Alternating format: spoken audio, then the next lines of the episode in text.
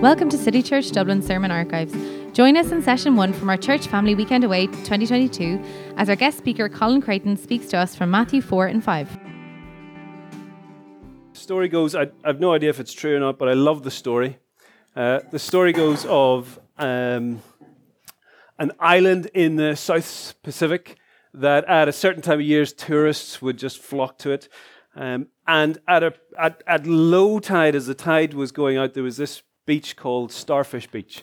Because what would happen is when the when that particular time of year came, the, the sea was absolutely saturated with starfish that were breeding. And, and as, the, as the tide came in, all these starfish would drop out, and then the tide would retreat, and they'd be left on the beach in the middle of the Pacific sun that would beat down on them. And what would happen is in the morning, they'd all be toasted and, and like sun dried tomatoes, and the, the locals would come out, pick them up, take them to the market, turn them into jewelry, all that sort of thing, sell them to the tourists that was going. So it was known as Starfish Beach. Now, the story goes of this young lad who goes on there on holiday for the first time, and he sees what's happening. And so he says, Right, I'm going to get up at dusk. And as the, as the low tide is retreating, I'm going to go and I'm going to save those starfish. And so he starts picking them up and throwing them. But the, like the beach is, is a mile that way and, and a mile that way. And it is absolutely just saturated with these starfish. And so he starts throwing them. But as, he, like, as he's working away, he's building up the sweat, the tide is retreating further and further back. So he's having to throw them even further each time. And as he's doing it, there's a local lad, an old man who's lived his entire life on that island. He's seen this happen every season, and he's looking at this young kid who's just come and doesn't have a clue what he's doing. And the, and the old man comes to him, and he says to the kid, What are you doing? And, and the young kid, he's, he's, he's picking up the starfish, and he says, I'm trying to, I'm trying to save the starfish. And, and the old man, he, he says to the kid, just, just look as far as you can see that way. And look as far as you can see that way. You can't make a difference here. You could, you could work your whole morning. You won't make a dent in this. Kid, just go home. You can't, you can't change this. You can't make a difference. And, and, and the young kid, he's, he's standing there with a starfish in his hand. He's looking at, uh, and he's looking that way, and he's looking at the, the tide that's retreating. And he takes the starfish and he launches it into the sea. And he says to the old man, I made a difference to that one. And he keeps going. And he's throwing them in, and he's throwing them in. And I don't know if you've ever had those two little voices battling away, that that, that, that, that one voice that's enthusiastic and wants to make a difference and thinks, I'm going to I'm going to do it. And then that other voice that's saying, What's the point? I mean, look at the obstacles, look at your resources. What is the point in even just go home? Stick the TV on. I don't know if you've ever had those two voices talking at the same time. I can remember the first time I heard that conversation as a Christian. And so I came uh, to Christ just as I had left secondary school and just as I was going to university. And, and, I, and I left Ireland to go to university to train to be a teacher. And I went to Nottingham. And it was a massive university. And there was, there was 15,000 there. And, and, and as all the, the first years came in, they, they housed us in this massive arena. And, and I, was, I was a baby Christian. I was, I was full of enthusiasm and I was thinking, I just heard the best news in the world. I want to like tell everyone. And I was sitting in this room with thousands of first years.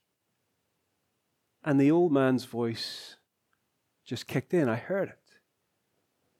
It's like so many of these people haven't got a clue spiritually about Christ. Like how would you couldn't make a you couldn't make a difference here. And I could hear that old man saying, There's no point even trying. But there's still that little kid's voice that says, I want to. I, I want to try and make a difference. And I wish I could say that that old man's voice has, Uh, I've, I've been walking with Christ now for 20 years. I wish I could say that old man's voice has, has, has, has retired. It hasn't. See that kid's voice? I want to hold on to that excitement that we can make a difference. And it's why I love this passage. I mean, the, the other passage you read, Lisa, was great as well. I, I mean, God's word, all inspired. I love it.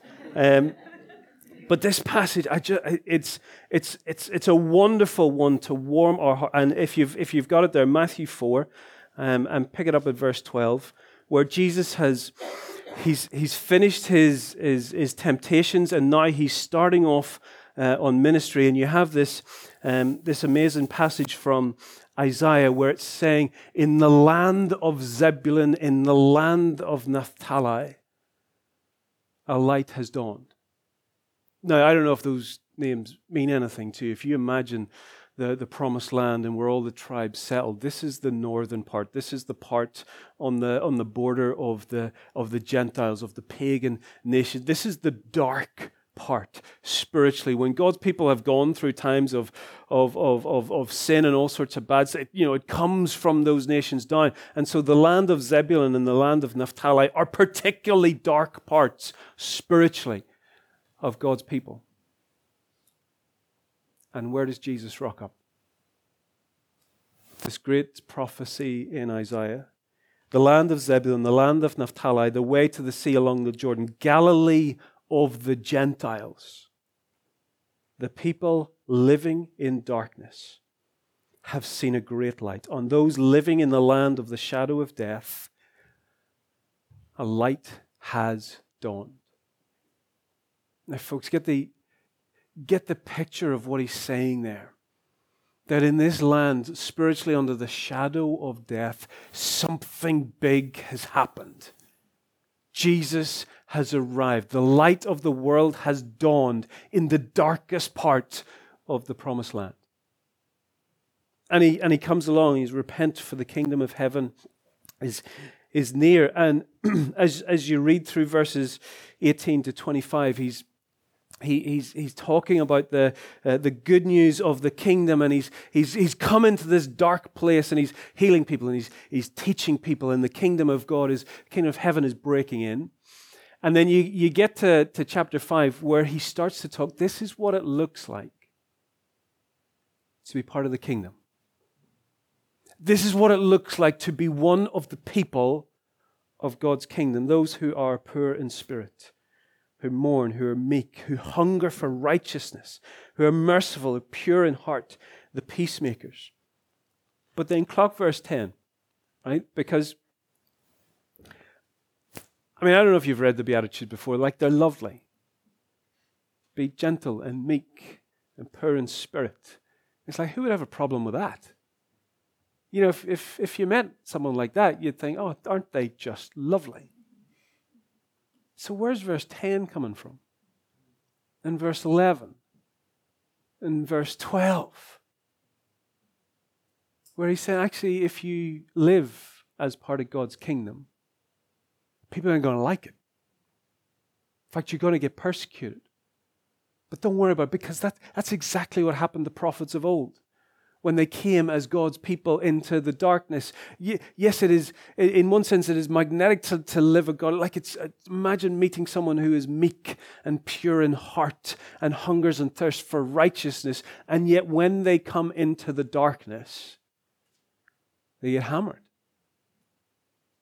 And Jesus is saying, if, if you live like one of the people in the kingdom of heaven, don't be surprised if you get it in the neck. It happened to prophets of old, and it will happen God's people today as well. But given that, given that persecution is part and parcel of what it is to be God's people, it's what makes the passages we want to home in now so special because it's verses 13 to 16 I really want us to look at. Because Jesus has just said, if you're going to live this kingdom life, you're going to, you're going to get in trouble for it. You're going to get persecuted for it. But then, verse 13, he says, You are the salt of the earth. But if salt loses its saltiness, how can it be made salty again? It's no longer good for anything except to be thrown out and trampled by men. Do you know what makes salt amazing? Like it's salty. You know, when it stops being that, it stops being amazing. The thing that makes salt really good is that it's salty. Do you know the thing that makes Christians really good? When they're Christ like. And, and, and Jesus has just said if you're Christ like, if you live out the Beatitudes, if you live out the kingdom life, you're going to get it in the neck. But that doesn't mean stop doing it. That we're, we're supposed to be different. We're, we're supposed to be the salt of the earth. And just because we get in trouble for it doesn't mean that we stop. We're supposed to be different. Salt is supposed to be salty. Christians are supposed to be Christ like. And actually, when salt stops being salty, it is useless when Christians stop being Christ like, it's useless. That Jesus is saying, You are different. And because we're different, we're going to get persecuted. But don't stop being different. You're supposed to be different. Salt is supposed to be salty.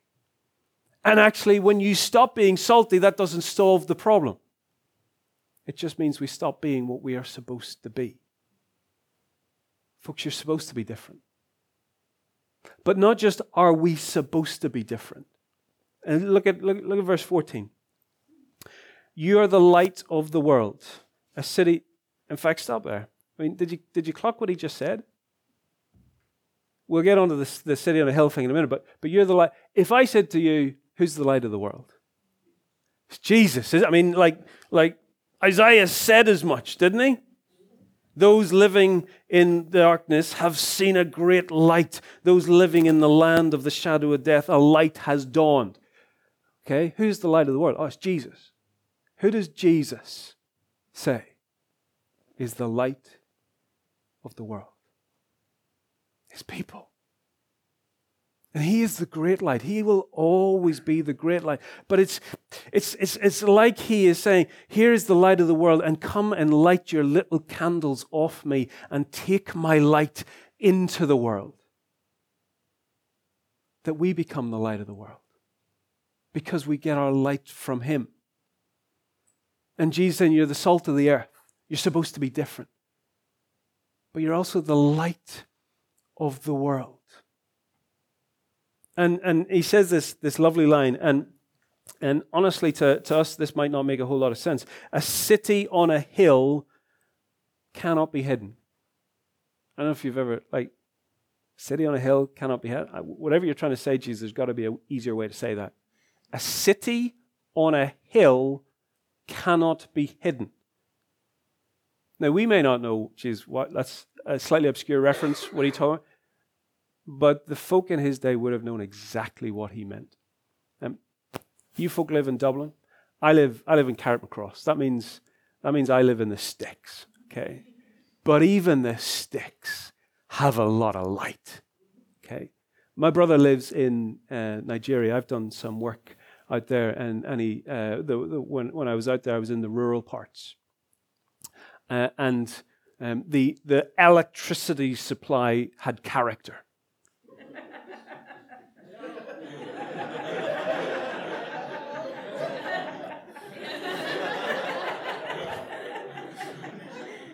like it would just go off.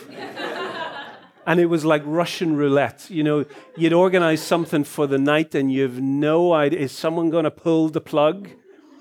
And when, when you're living out in the rural part and the whole area has just gone dark. I remember going outside and, and you could hold your hand in front of your face and not see it. The darkness was total. Now, I want you to imagine that in the distance is a hill. And on that hill is a city with all the light and the fire around it. What would it be like? It would be a beacon that would be unmissable for miles around. You could be walking in the wilderness and you couldn't see a thing, but if there was a city on a hill, it would be like a lighthouse. It would be like a beacon. And, and Jesus is saying, You are the light of the world. You're like a city on a hill. You, you can't hide a city on a hill. If, if we're salty, it's because we're supposed to be different. But it's not just that we're supposed to be different. Actually, we can't be hidden. Our differences can't be hidden. If you're going to live a Christ like life in a dark world, you can't hide that.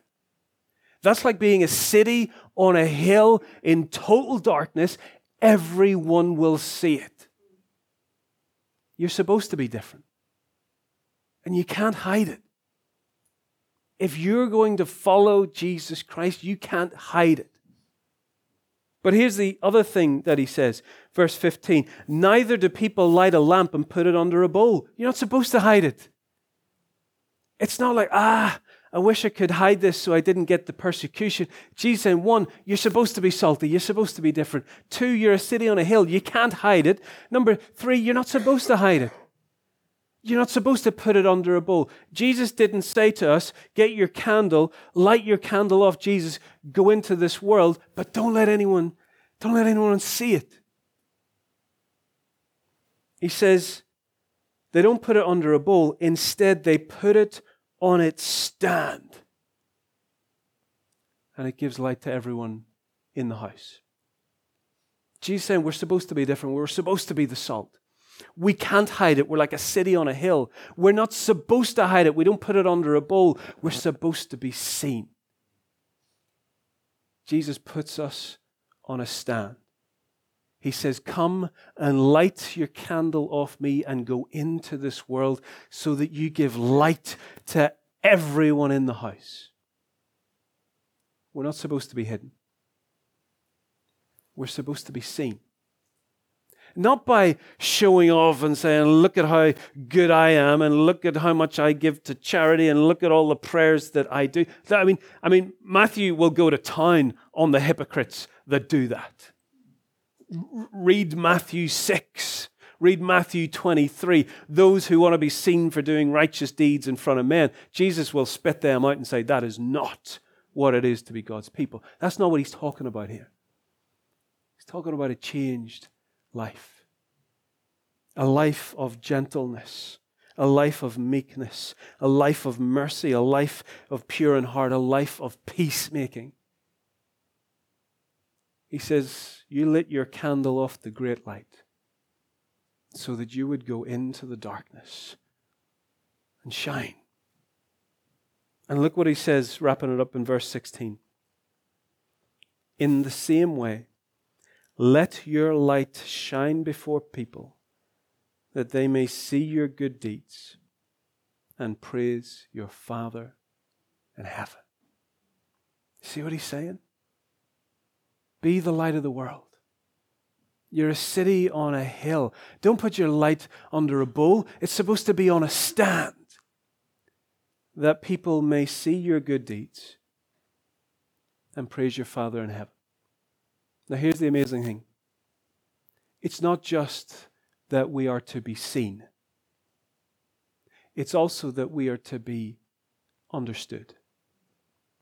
Because if I, if I do something really amazing, you know, I don't know, let's say I learn to play the guitar like a, like a professional, right? And I start playing and I go, I go into Carrickmacross and, and, and people see how well I can play it. Do you know what they say? they say, That's really good. Well done, Colin. But this says, right, that they may see your good deeds and praise you for you're a really good person. Says that, doesn't it? Maybe that was in Daniel 4. I can't remember.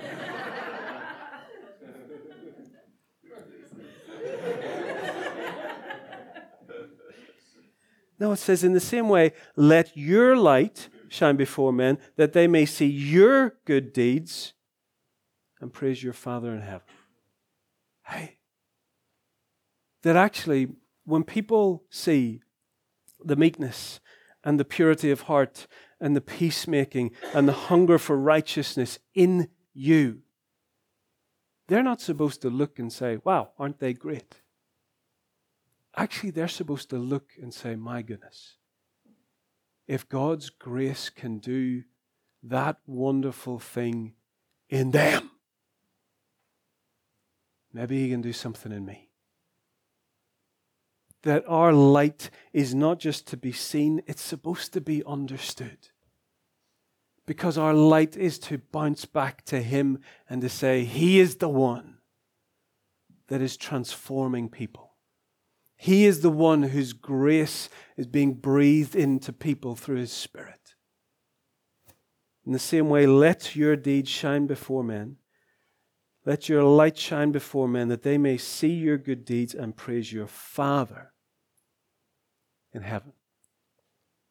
Do you know what I find amazing about that? Is that Jesus is saying to all his people, go make a difference. He's, he's not just saying to the ones who can um, explain exactly what Romans 9:11 say. He's not just saying to those who've been in the faith for 30 years and have already converted 4,000 people. He's saying to all of us, just go and make a difference. Go and be God's people in the darkness of which you find yourself and make a difference. Mark was asking me about when I got converted. It was, it was just as I was leaving secondary school and just as I arrived at university. And, and I had just really been told about this thing. I had to find one of these. And I clocked that there were two testaments. I think I, I ended up landing in Philippians. I don't know why I remember that, but, but I remember reading this little book. I think I picked it because it was the shortest one I could find. And it was like, this is really good. But that's about as far as I'd got. I'd read Philippians. And I remember being in that massive sports arena with the thousands of undergraduates. And I remember that old man's voice in my head saying, You cannot make a difference. And I agreed. Because I was sitting there thinking, Do you know what? Like, what if, what if the guy next to me, what if he was so interested and he said, Colin, I hear you're a Christian. What's that all about? Do you know what I'd say? Well, I'm, I'm not really sure. I, I know it's really good. I know I'm a sinner and I know I'm forgiven, but that's as far as I've gotten. Jesus is pretty amazing. And I was sitting there, both wanting to make a difference and absolutely terrified. What if someone actually asks me? And I remember this tension of that that little boy inside who just wanted to throw starfish in the ocean. And this old man who's saying, number one, Colin, you don't know your left hand from your right hand spiritually. You know how to carry a Bible, but that's as far as your skills go. And these people are so far removed from, from Jesus that, that how would you even begin?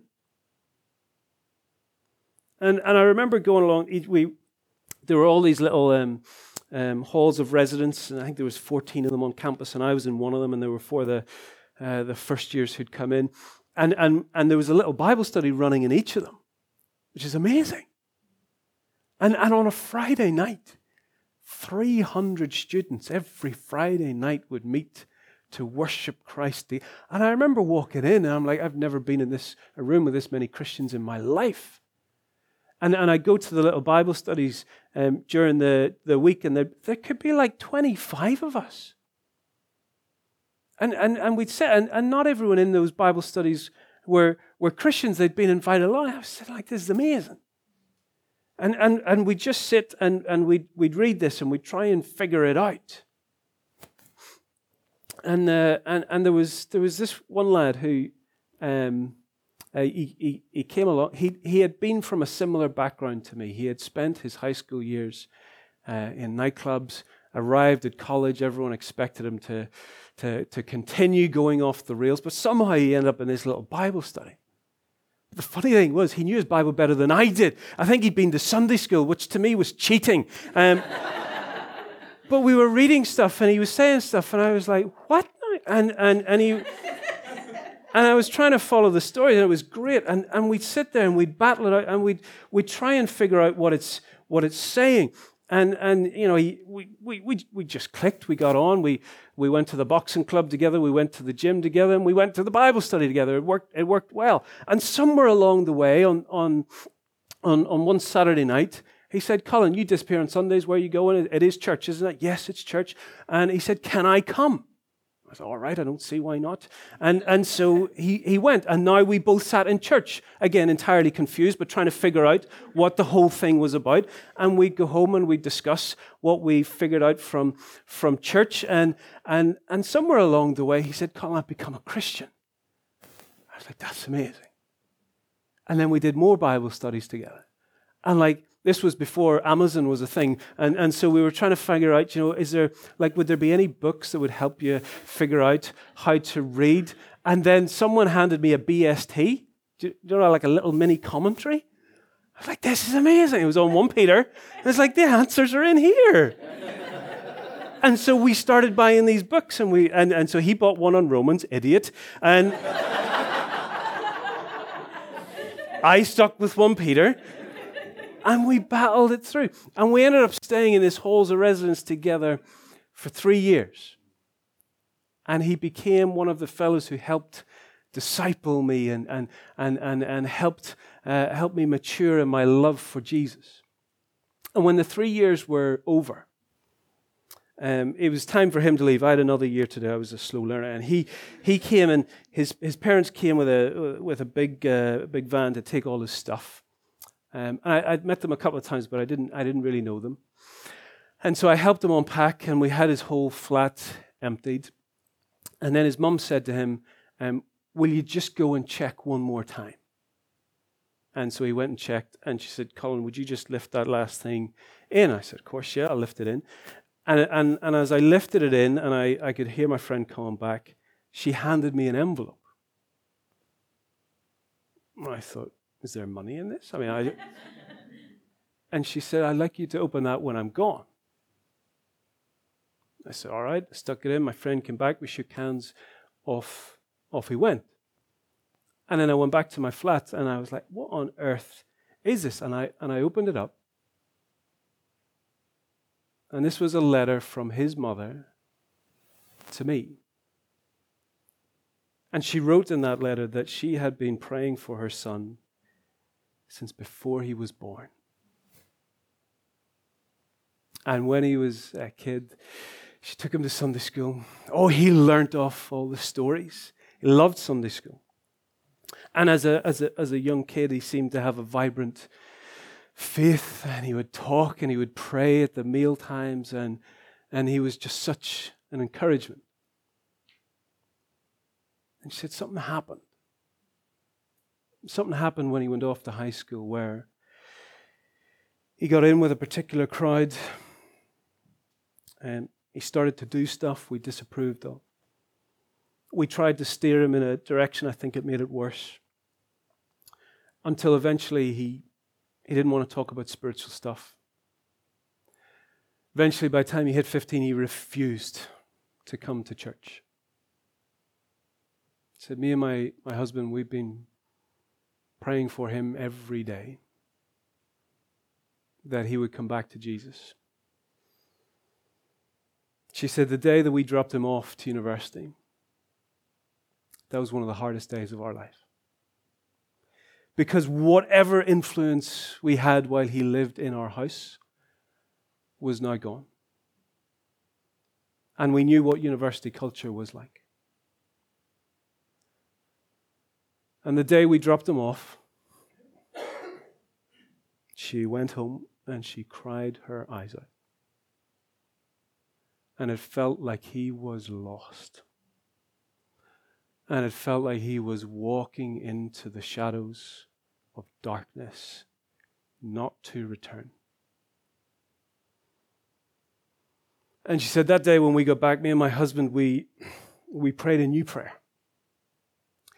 that as he went to university, he would connect with someone that was like him because he'd never had that.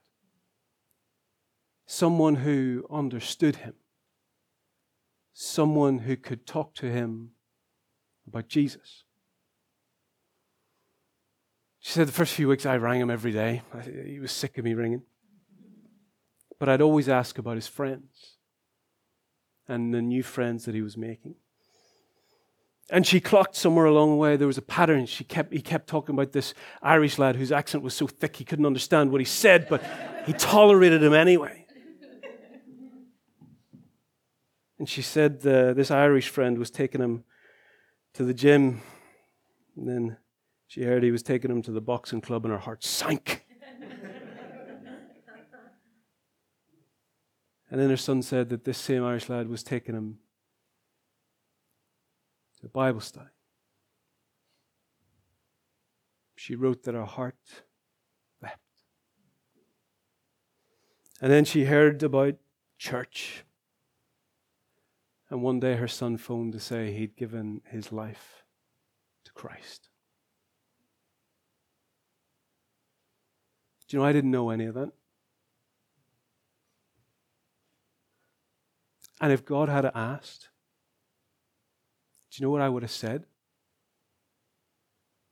If God had asked, Colin, is it all right if I put this fella in your life? Do you know what I would have said? No, God, that is not okay. Put him in someone's life who knows what they're doing. Put him in someone's life who can walk him through what it is to, to know Jesus, who can open up the Bible and sit. Put him in someone's life who can do this. Do you know the amazing thing? God doesn't ask. He doesn't ask permission. And He's not limited by our limitations. He just washes starfish up on our beach. He says, Go make a difference. Be the salt. Be the light. Be the city on a hill. Let your good deeds shine before men, that they will praise your Father in heaven. Can you imagine if we all got that? If my church at home got it and all of our churches that love Jesus got it, do you know what would happen? There wouldn't just be one or two kids on that beach there'd be an army. And we could make a difference. One starfish at a time.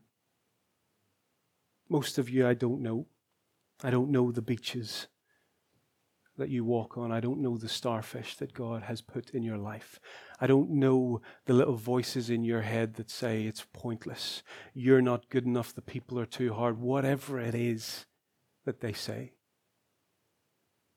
I want us to have that excitement of that little kid that looks at the starfish in our hand, launches it into the sea, says, I can make a difference to that one.